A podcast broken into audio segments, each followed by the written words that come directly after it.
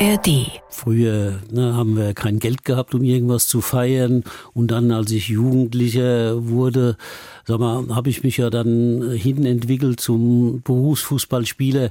Und äh, mein Geburtstag war im Juli und da war immer Vorbereitungszeit auf die Saison. Und da hatte sich das Feiern im Grunde auch verboten. Also insofern habe ich nie als Kind oder Jugendlicher meinen Geburtstag gefeiert. Und haben Sie gar nicht so richtig dann, gelernt, ne? Und dann das habe ich nicht gelernt. Und nein. beim Europapokalsieg ähm, hat Sie das auch so ein bisschen gehemmt oder? Ja, also ich bin dann auch nicht aber so ausgelassen gewesen, glücklich und froh und zufrieden natürlich. Viel, viel, viel Hamburg. Hamburg. Der Talk-Podcast von NDR 90,3 mit Britta Kehrhahn. Keiner rührt so schön und so intensiv in seiner Tasse Tee herum und spricht dabei auch über Fußball. Nicht schnell, sondern eigentlich immer bedächtig, fast immer mit dabei auch eine Portion Ironie. Und so haben wir ihm hier einen grünen Tee gekocht. Äh, Felix Market, was ist dran am grünen Tee? Warum ist er so lecker für Sie? Ja, der ist ja jetzt schon halb getrunken, äh, weil ich gern grünen Tee trinke und irgendwie bilde ich mir ein, es wäre auch gesund, grünen Tee zu trinken. Also ich weiß nicht so genau, was da drin ist, aber ich höre dann halt auf die Einflüsterungen, äh, die immer erzählen, grüner Tee wäre Soll gut. ja auch wach machen. Also ja, eigentlich soll er dann letztendlich alles machen. Mhm. Er soll wach machen und wie gesagt, äh, auch Bakterien abtöten und was weiß der Teufel noch alles. Aber wie gesagt, die Hauptsache gesund. Mhm. Deshalb trinke ich ihn. Felix Magath, wir freuen uns sehr, dass Sie hier sind in unserem Podcast Viel Hamburg, äh, den ihr übrigens zu Hause auch immer in der ARD Audiothek findet. Felix Magath, HSV-Legende, der Mann, der vor 40 Jahren das wohl wichtigste Tor der Vereinsgeschichte des HSV erzielt hat beim 1 zu 0 gegen Juventus Turin, als der HSV in Athen Europapokalsieger der Landesmeister wurde. Gut, vor dem Spiel damals gab es noch keinen grünen Tee. Was haben Sie getrunken damals mit der Mannschaft, um da ins Finale zu gehen? Ich möchte es gar nicht aussprechen, aber wahrscheinlich sowas wie Cola getrunken. Dieses Tor damals von Athen in Athen beim Finale gegen Juventus Turin. Wir haben ja so viel berichtet. Wir werden später auch noch mal hinweisen, was wir da alles gemacht haben und machen und anbieten so im Nachhinein, äh, ich weiß nicht, sind Sie so ein Gänsehauttyp, der auch heute noch Gänsehaut beim Gedanken an damals bekommen kann? Äh, in, also für die Momente äh, reicht es bei mir nicht für eine Gänsehaut. Äh, äh, das sind ja jetzt Dinge, die ich erlebt habe im Rahmen meines Berufes. Und ein Beruf war für mich immer Leistung. Äh, ich habe einen Beruf gemacht, um, wie gesagt, was ja, zu zeigen, was ich kann, wie gut ich kann und wie viel ich kann. Und insofern war ich mit Leistungen von mir immer eher kritisch, äh, weil ich halt von mir verlangt habe, äh, alles möglichst gut zu machen und immer mhm. gut. Aber da man nicht immer gut spielen kann, habe ich natürlich auch schlechte Spiele dabei ja. gehabt. Und es war nicht zu verhindern, dass auch halt die eine oder andere Enttäuschung damit drin war. Äh, insofern habe ich aber dieses Tor halt akzeptiert und war natürlich glücklich und ne, wegen mir auch stolz darüber, ne, in so einem wichtigen Spiel so ein wichtiges und auch das einzige Tor geschossen zu haben. Aber das äh, sag mal, Kein Gänsehauttyp. Nein, verändert meine Einstellung Was? nicht. Sie waren ja neulich in Athen zusammen mit Bernd Wehmeier und Manfred Kals, Ihren Teamkollegen von damals. Eine, wie ich finde, wirklich tolle Aktion auch unseres NDR-Teams um Reporter Michi Maske. Die Doku, die HSV-Helden von Athen, 40 Jahre Europapokal zu sehen, zu finden in der ARD-Mediathek. Es sind tolle Bilder, tolle Geschichten, wie ich finde. Da ist mir echt das Herz aufgegangen beim Gucken. Ähm, dazu gibt's unseren Podcast von Lars Pegel und meinem Kollegen HSV 83 Magische Nacht in Athen. So schön, so bewegend in der ARD Audiothek zu finden. Ähm, Athen, ja, magisch wahrscheinlich auch für Sie. Ähm, wir haben gespürt, es gab ja tatsächlich Menschen, die sie sofort erkannt haben in Griechenland. Das ist fast unglaublich, ne? Ja, äh, äh, äh das ist, ist schon so, dass in, auf den Straßen dann in Athen auch immer mal wieder Leute äh, gekommen sind und ah, äh, Margaret und auch Karls. Also die haben schon gewusst, wer da läuft. 40 Jahre danach. 40 ja. Jahre danach und na, nein, auch die äh, Griechen waren natürlich stolz über dieses äh, Finale, ne, Juventus Turin gegen den HSV bei ihnen in der Stadt und auch das ist denen noch sehr gut in Erinnerung, ne? genauso wie jetzt natürlich allen oder vielen Deutschen oder eben, da sind die Italiener uns auch ein Stück voraus. Mhm. Die Italiener leben ja mit solchen Ereignissen. Ne? Und ich wurde Jahre später noch, also 20 Jahre oder noch später, äh, kamen dann Fangruppen von anderen Clubs und haben mir eine Flasche Champagner dafür überreicht, dass ich mal das Tor geschossen hatte. ja, äh, Italiener sind gut drauf, ja. Ja, ja. Sagen Sie mal, als Sie damals Europapokalsieger wurden, äh, gab es ja auch eine Party danach. Äh, heute gibt es die Banketts, so mhm. Champions League Bankett, damals eine große Party. Ähm, können Sie gut feiern? Ja, ich bin äh, jetzt nicht so wie mein Kollege Van Gaal, ein Firebeast. äh, äh, äh, ich habe also, das ist aber natürlich also bedingt durch meinen Werdegang. Äh, früher ne, haben wir kein Geld gehabt, um irgendwas zu feiern. Und dann, als ich Jugendlicher wurde, sag mal, habe ich mich ja dann hin entwickelt zum Berufsfußballspieler und äh, mein Geburtstag war im Juli und da war immer Vorbereitungszeit auf die Saison und da hatte sich das Feiern im Grunde auch verboten. Also insofern habe ich nie als Kind oder Jugendlicher meinen Geburtstag gefeiert und haben Sie gar nicht so richtig dann, gelernt, ne? Und dann das habe ich nicht gelernt. Und nein. beim Europapokalsieg ähm, hat Sie das auch so ein bisschen gehemmt oder? Ja, also ich bin dann auch nicht aber so ausgelassen gewesen, wir waren glücklich und froh und zufrieden natürlich, aber dann haben wir dann auch was getrunken. Äh, die Situation war halt äh, dann früher auch nur so, dass die äh, Endspiele ja während der Woche waren und am Wochenende ging und während der Saison, sodass es am Wochenende wieder mit der Pflicht Bundesliga weiterging. Und insofern gab es da schon einen Grund, sagen wir, etwas zurückhaltender zu feiern. Haben Sie eigentlich aus Ihrer Zeit damals Freunde fürs Leben gefunden?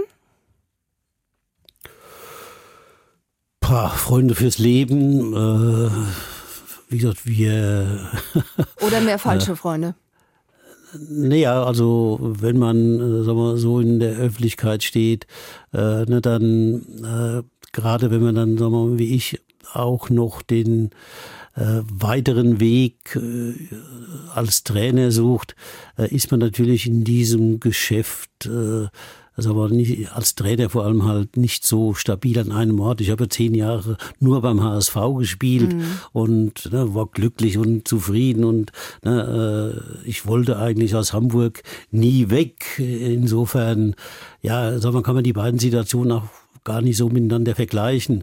Mhm. Äh, äh, wenn es nur den Spieler im Magath gegeben hätte, wie gesagt, da wäre ich wahrscheinlich heute noch in Hamburg. Da durch die Trainertätigkeit und dadurch, dass ich eben dann auch hier äh, in Hamburg dann mal entlassen wurde, das hat also dann schon sehr, sehr wehgetan. Es hat mich schon sehr getroffen. Und äh, ich habe das dann verarbeitet, äh, insofern aber, dass ich eben gelernt habe, nicht mehr zurückzuschauen, sondern nur nach vorne und alles, was eben gewesen ist, einfach abzuschließen und weiterzumachen. Und Aus Ihren Worten hört man aber auch ein bisschen raus, Entschuldigung, dass ich Sie einmal unterbreche. Äh, mhm. Sie sagen, das hat sehr wehgetan und ich finde, man hört es raus, dass es auch heute noch wehtut. Ja, ob es heute noch wehtut, ist schwer zu sagen. Also äh, äh, äh, nochmal, wenn man, also das galt ja nicht nur für mich, ne, sondern es galt für den Großteil der Mannschaft, die damals 1983 also diesen Pokal hierher geholt hat. Äh, wir waren glücklich beim HSV. Wir waren stolz zu sein, für den HSV spielen zu dürfen und wir konnten uns für die, die meisten konnten sich gar nichts anderes vorstellen, als für den HSV zu spielen. Und insofern, äh, ja, war das irgendwie also traumhaft. Ne? Besser konnte es eigentlich nie sein. Deswegen, äh, äh, das ist ja eigentlich die, dann auch wieder die Konsequenz, wenn, äh, wenn was eigentlich nie mehr besser werden kann, dann kann es halt nur noch schlechter werden. Ne? Mhm. Insofern, ja, äh, hat sich das äh, dann, wie gesagt, ein paar Jahre später dann ganz anders entwickelt. Und äh, ja, wieso, weshalb, warum, ist jetzt müßig hinterher. Ja, äh, es bleibt aber eben, dass der HSV äh, mein Verein gewesen ist und auch immer bleiben wird und ich die Beziehung, die ich zum HSV hatte, mit keinem anderen Verein aufbauen kann. Reden wir nochmal über die erfolgreiche Zeit. Reporter damals war Kurt Emmerich, aber nicht nur er, sondern es gab auch Rüdiger Söring war auch mal hier bei 93 Sportchef. Mhm. Ähm, beide haben zusammen reportiert und Rüdiger Syring hat uns erzählt, dass er sie gefragt hat, ob sie nicht nach diesem tollen Erfolg nicht mal Fallschirmspringen machen möchten. Er selber, der Rüdiger Syring, war begeisterter ja. Fallschirmspringer. Ähm, ja, und sie haben dann gesagt, ja, mache ich, sind mitgegangen. Und dann gab es, glaube ich, zwei gelungene Versuche, vom Himmel zu springen und ein Versuch, der so ungefähr, ja. ja also, Was ist passiert?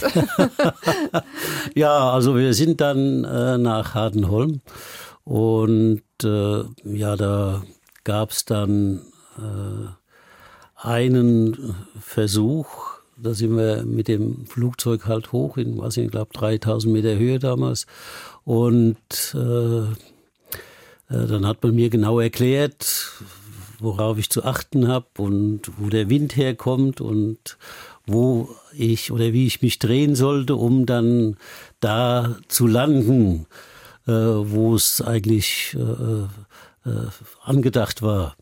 Und äh, ich bin dann auch folgerichtig aus dem Flugzeug rausgesprungen und hing dann einmal im Fallschirm und habe dann runtergeguckt und habe versucht, mich an alle Vorgaben zu erinnern und habe dann gesehen, da unten, wo ich jetzt so vermeintlich landen würde, da waren so ein bisschen viel Kühe und ne, da, da hatte ich mir gedacht, uh, da will ich nie unbedingt runterkommen und habe mich dann äh, in dem äh, Abgleiten Richtung Erde habe ich mich dann doch vertan mit äh, der Steuerung und habe dann, äh, weil ich ja nicht da zwischen den Kühen landen wollen, ein bisschen zu weit äh, mich abtreiben lassen und das endete dann darin, dass ich nicht ganz auf dem Boden angekommen bin, sondern etwa in vier, fünf Meter Höhe im Baum hängen geblieben bin. Oha, und dann äh, kam die Feuerwehr, ne? Ja, ja, gut, dann ne, war Alarm, ne, äh, aber für mich war das ja eigentlich ganz nett, war mal was anderes, denn ich hing da in dem Baum und mir ging's gut. Ich habe keinen Kratzer abbekommen, aber ich hätte es natürlich nur schwer geschafft, alleine da wieder rauszukommen. Ja. Hamburg, ihre große Liebe, das ist eben schon deutlich geworden. Also der HSV vor allen Dingen ihre große hm. Liebe und damit ja auch unsere Stadt. Ähm, mal abgesehen vom Fallschirmspringen, was Sie gerade erzählt haben. Ähm, was mögen Sie, was lieben Sie am meisten an Hamburg?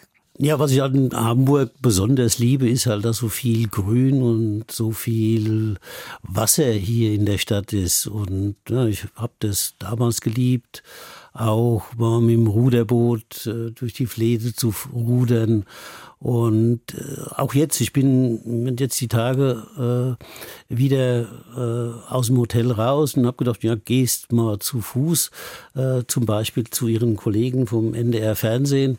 Und dann bin ich eben hier durch Roder Baum gelaufen und dann habe ich eben festgestellt, ich kann mich nicht erinnern an eine andere Stadt, wo in jeder Straße, überall wo man läuft, stehen natürlich viele Häuser, aber es sind überall Bäume, überall mhm. rechts und links und überall ist grün, überall, ja, und das ist das, was ich also woanders nie so gesehen habe. Und deswegen diese Weite, diese äh, Großzügigkeit, äh, Grün und Wasser, das, wie gesagt, habe ich woanders bisher nie so gesehen. Es gehört zu unserem Podcast Viel Hamburg, äh, dass Menschen auf den Straßen unserer Stadt Fragen stellen können an unseren Gast. Heute gibt es doch ein paar Fragen an Sie, an Felix Magath. Und hören wir uns mal Frage Nummer eins an. Janik Gens aus Eimsbüttel. Hallo Herr Magath. Sie wirken immer so diszipliniert. Sind Sie wirklich so? Oder hauen Sie manchmal auch auf die Tonne? Ja, äh, dazu muss ich antworten, dass es für mich zwei verschiedene Paar Schuhe sind, ob ich einen Beruf ausübe oder ob ich privat bin. Äh, beruflich habe ich eben, nachdem ich im Fußball mein ganzes Leben verbracht habe, gelernt, dass Ordnung, Disziplin und körperliche Fitness Grundvoraussetzungen sind, um im Mannschaftssport Erfolg zu haben. Insofern lasse ich da mit mir auch überhaupt nicht diskutieren. Und wenn ich als Trainer arbeite, verlange ich dieses dann natürlich auch von meinen Spielern, weil ich eben Erfolg will und weil ich weiß, dass Disziplin Erfolg bringt.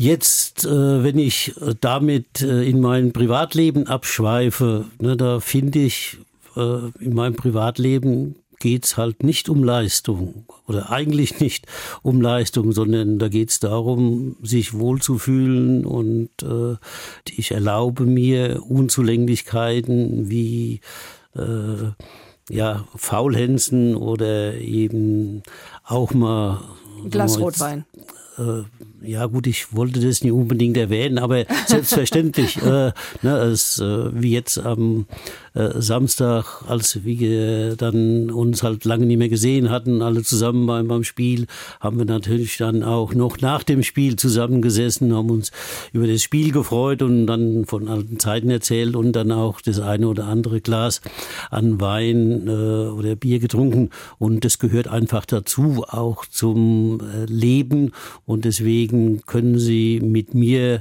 äh, eventuell auch Pferde stehlen gehen. Dann haben wir noch eine Frage an Sie. Hallo Felix, hier ist Johanna aus Eppendorf. Ich wollte schon immer wissen, welche Sportart machen deine Kinder? Du hast ja so viele. so viele. Äh, sechs, ne? Ich habe zweimal drei, ja. Zweimal drei. Aus ja. erster Ehe drei, aus zweiter Ehe drei. Genau. Wie alt? Ja, die äh, meine älteste Tochter, die wird jetzt 43 und die jüngste Tochter, die ist 19 mhm. und Dazwischen sind dann noch eine Tochter und drei Jungs. Und Fußball begeistert, was machen die so an Sport? Ja, äh, Fußball begeistert, begeistert weiß ich nicht. Also äh, meine Kinder mh, hm, äh, mussten alle als Kinder Sport treiben. Meine Jüngeren, da hatten wir Wert darauf gelegt, dass sie alle äh, oder sie haben angefangen mit dem Tennisspielen, weil wir in der Nähe eines Tennisplatzes gewohnt haben. Und äh, wir haben da Wert darauf gelegt, dass sie auch noch einen Mannschaftssport betreiben. Und dann haben die Jungs natürlich Fußball gespielt und das Mädchen hat sich äh, mit Softball äh, versucht. Äh, also alle haben äh, Sport als Kinder ausgeübt, während der Ältere, der ist Fußball Fan und äh, der hat sich vom Spielen aber auf die Tribüne verlagert und meinte, jetzt er müsste für den 1. FC Nürnberg die Daumen drücken, nur weil er in Nürnberg geboren wurde. Oh, schwere Zeiten für ihn, ne? Nürnberg sieht ja nicht doll aus, ne? Schwere Zeiten ja. für ihn, ja. Nächste Frage. Hallo Felix, hier ist die Melli aus Hamburg-Bramfeld. Ich habe mal da eine Frage. Warum ist der HSV so viele Jahre in der zweiten Liga versackt? Hatten Sie nicht auch mal Lust zu helfen? Ich habe eigentlich immer Lust zu helfen. Ich helfe äh, liebend gerne. Äh, ich weiß nur nicht, ob dem HSV zu helfen ist. Äh, denn äh, natürlich äh, hat man, ne, waren alle der Meinung, das war jetzt nur ein kleiner Betriebsunfall und nach einem Jahr zweite Liga geht's dann wieder hoch in die äh, Fußball-Bundesliga. Äh, was dann passiert ist, das kann ich Ihnen auch nie erklären. Es ist ja eigentlich unerklärlich, dass der HSV jetzt schon den fünften Anlauf macht, um wieder zurückzukommen in die Bundesliga. Trotzdem bin ich aber sicher, dass dieses fünfte Mal auch das letzte Mal sein wird und der HSV das letzte Spiel gewinnt, um dann wieder zurückzukehren in die erste Bundesliga. Sind Sie gefragt worden, ob Sie helfen wollen beim HSV in den letzten Jahren, Monaten? Also in den letzten Monaten weniger, aber äh, ich war in der Vergangenheit immer mal wieder mit dem HSV in Kontakt oder war mit Verantwortlichen in Kontakt. Äh, die Gespräche haben sich dann aber immer so ergeben, dass letztendlich nichts dabei rauskam und von daher äh, ist dann ein Engagement nicht mehr zustande gekommen und ja, bedauerlich äh, zum einen für mich, aber vielleicht auch für den HSV. Hm. Wir haben noch eine Frage. Moin Felix, äh, hier ist der Sandy aus Eibsbüttel und was ich eigentlich schon immer wissen wollte, wovor hast du eigentlich Angst? Boah, äh, ich bin äh, eher ein boah, ängstlicher Mensch. Ich weiß nicht, ob das stimmt, weil äh, ich bin so ein komischer Mensch, dass ich halt äh, immer oder oft halt äh, beide Seiten verinnerliche. Also ich bin äh, ja doch, äh, ich würde sagen, ängstlich was meine Möglichkeiten angeht, außerhalb vom Fußball. In dem Bereich, wo ich zu Hause bin, im Fußball, wo ich mich auskenne, da kenne ich dann halt keine Angst. Und von daher, sagen wir, äh, lebe ich immer im Fußball oder, oder ich habe ja immer im Fußball gelebt und deswegen ist es dann so nicht so, so, so stark rausgekommen. Aber wenn ich jetzt neue Situationen habe, äh, wenn ich ne, jetzt zum Beispiel eben Ihnen einen Vortrag halten müsste ne, über äh, Mannschaftsführung oder sowas, na, das, dann würde ich schon angespannt sein. Da würde ich, auch wenn ich weiß, wovon ich rede, hätte ich dann, äh, da bin ich eher ängstlich und hätte dann ne, äh, das, Gefühl, das nicht richtig rüberzubringen, was ich eigentlich rüberbringen will. Also äh, ich äh, kenne, äh, wie gesagt, Angst durchaus und würde mich eher als ängstlich als mutig bezeichnen. Ich glaube, wir haben mal vor ganz, ganz, ganz, ganz vielen Jahren ein Interview gemacht. Kann es sein, dass Sie mir da erzählt haben von Angst im Treppenhaus, was irgendwie mit Dunkelheit zu tun hatte? Doch, ich hatte Ihnen erzählt, dass ich immer im Dunkeln die Treppe hochgegangen bin. Stimmt. Äh, ja. Und äh, das war, weil wir in einem Mietshaus gewohnt haben und wenn man dann den Lichtschalter angemacht hat, dann hat es ein lautes Geräusch gegeben und äh, weil ich dann öfter doch auch später nach Hause gekommen bin und nicht auf mich aufmerksam machen wollte, bin ich immer im Dunkeln die Treppe hochgegangen. Ich bin auch damals als Jugendlicher, äh, hatte ich einen Freund, der hat ein paar Kilometer weg gewohnt und äh, äh, mit dem bin ich dann nach Hause und von ihm nach Hause musste ich dann, wenn ich äh, den schnellsten Weg äh, wählen wollte, musste ich dann durch den Wald gehen. Äh, ich konnte aber auch außen rum gehen und der war halt dann nur noch 20 Minuten länger. Und äh, da hatte ich mich dann immer mal entschlossen, äh, dann durch den Wald zu gehen, obwohl ich Angst hatte. Und ja. dann bin ich dann immer ganz ängstlich äh, durch den Wald nach Hause marschiert und es ist nie was passiert. Sie wissen, dass Sie in einer Schublade für viele zu Hause sind, die Schublade Quelix. Gnadenloser harter Hund. Wenn Sie irgendwo neu angefangen haben, gab es dann gleich äh, ja, Fotos dazu von den längsten Treppen in der Umgebung, von irgendwelchen Hügeln, wo Sie Ihre Spieler schön scheuchen können, äh, von Bergen, wo man als Profi schon mal schlapp machen kann. Nervt Sie das? Naja gut, ich habe ja dieses Bild auch bedient, weil ich habe ja von Anfang an, als ich hier das erste Mal als Trainer gearbeitet habe, gesagt, körperliche Fitness ist für mich Grundvoraussetzung und so habe ich das als Spieler ja halt auch erlebt. Und äh, von daher, äh, sag mal, stehe ich ja dazu.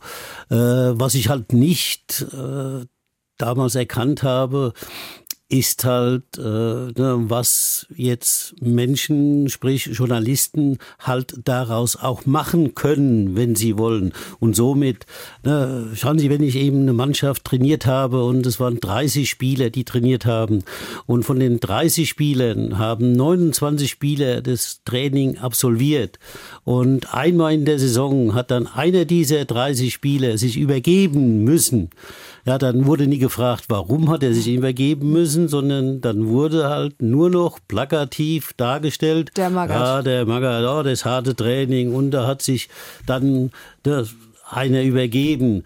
Äh, ne, das, wie gesagt, das war dann so, aber zum Beispiel einer von denen, die sich mal übergeben hatten, ja, äh, der hat halt scheinbar ab und zu auch Rauschgift genommen. Und ne, wenn man natürlich dann im Privatleben oder wenn man halt sich dann so verhält, dass man ja äh, andere Substanzen halt äh, zu sich nimmt, dann kann es dann schon mal passieren, dass man äh, bei einem Training, bei einem Konditionstraining dann auch mal nie ganz mithalten kann. Mhm. Aber das hat, wie gesagt, mit äh, meiner Arbeit eigentlich gar nichts zu tun gehabt.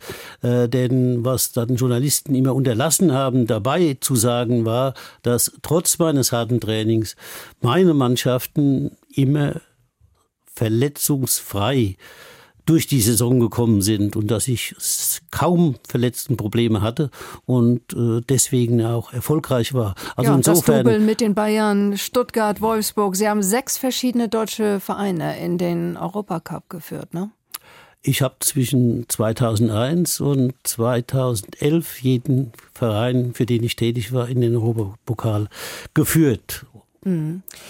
Als kleiner Junge sollen Sie davon geträumt haben, ein ganz großer Langstreckenläufer zu werden und olympisches Gold zu holen. Wo und wie sind Sie gelaufen, gerannt als kleiner Felix? Ja, das, äh, die Geschichte geht ein bisschen anders. Ich musste, weil meine Großmutter gestorben ist, ein paar Kilometer weg von meinem Wohnort in die Schule gehen. Da meine Mutter gearbeitet hat, habe ich dann nachmittags äh, nach der Schule die Zeit mit Hausaufgaben so bei katholischen Schwestern verbracht. Die haben um 17 Uhr dicht gemacht und dann musste ich mit dem Bus wieder nach Hause fahren. Und da ich äh, damals ein ab und zu ein verträumter Junge war, habe ich dann manchmal den Bus verpasst. Und äh, wenn dann der Bus mir davon gefahren ist, äh, habe ich mir dann halt dann, äh, überlegt, nach Hause zu gehen. Aber das war mir dann wieder zu langweilig. Und dann bin ich nach Hause gelaufen. Und während ich gelaufen bin, habe ich mir dann halt überlegt, dass ich laufe für Deutschland ne, bei der Olympiade und ich hatte als Gegner die Amerikaner, die Russen, die Franzosen, die Engländer und äh, ich bin halt äh, meistens vorweggelaufen und äh, ich habe dann auch äh, dann, wenn ich vorweggelaufen bin, äh, diesen Vorsprung immer bis ins Ziel gerettet. Das, dafür musste ich dann am Ende der Strecke aber auch nochmal spurten und so habe ich also äh, für mich äh, ja Deutschland würdig vertreten und äh, ja, ich habe immer gewonnen, wie das dann später im Fußball auch so war. Sie haben ja viel von körperlicher Fitness gesprochen. Der junge Felix Magath äh, soll, korrigieren Sie mich, bis mhm. zu 60 Zigaretten täglich geraucht haben. Wann haben Sie aufgehört? Äh, wir brauchen aufgehört, habe ich am 22.02.1982. Okay, also ja. anderthalb Jahre vor dem Europapokalsieg. Das hat dann ja. noch gereicht. Ja, äh, gut. Äh, das war der Tag, an dem ich am Knie operiert wurde. Und äh, im Juni danach war ja die Fußballweltmeisterschaft in Spanien. Und äh, um halt möglichst fit zu sein, habe ich dann auf das Rauchen verzichtet und äh, ab dem Zeitpunkt auch keine Zigarette mehr geraucht. Super, das also finde ich ja. bewundernswert, ja. Also nie wieder einen Jipper gehabt und angefasst. Ja, Zigarette. am Anfang, die ersten Tage, Wochen schon. Ja, ne? aber, schwer, ja. aber ne, das wurde dann halt, je größer der Abstand war zum Beginn, wurde es immer einfacher. Mhm. Sie wirken immer noch sehr engagiert. Ähm, hört man raus, wenn Sie reden, Sie würden gerne noch mal als Trainer arbeiten, ne? Ja, ich äh, fühle mich als Trainer und äh, ich bin überzeugt, dass ich in der Lage bin, noch Mannschaften zu helfen. Haben Sie Angebote? Äh, Im Moment gibt es keine konkreten Angebote, nein. Mhm. Sind Trainer wie Sie eigentlich heute überhaupt noch gewollt? Nein, also es sind ja ältere so und so nicht mehr gewollt äh, jetzt in dieser Gesellschaft und vor allem jetzt im Fußball bei Trainer gab es ja eine Entwicklung vor ein paar Jahren, da hatte unser äh, damalige, damalige, damaliger Bundestrainer, äh, der äh, ja zwar ein bisschen jünger ist als ich, aber auch nicht der jüngste der gewesen ist, Jogi Löw, ja gesagt, wir brauchen junge Trainer.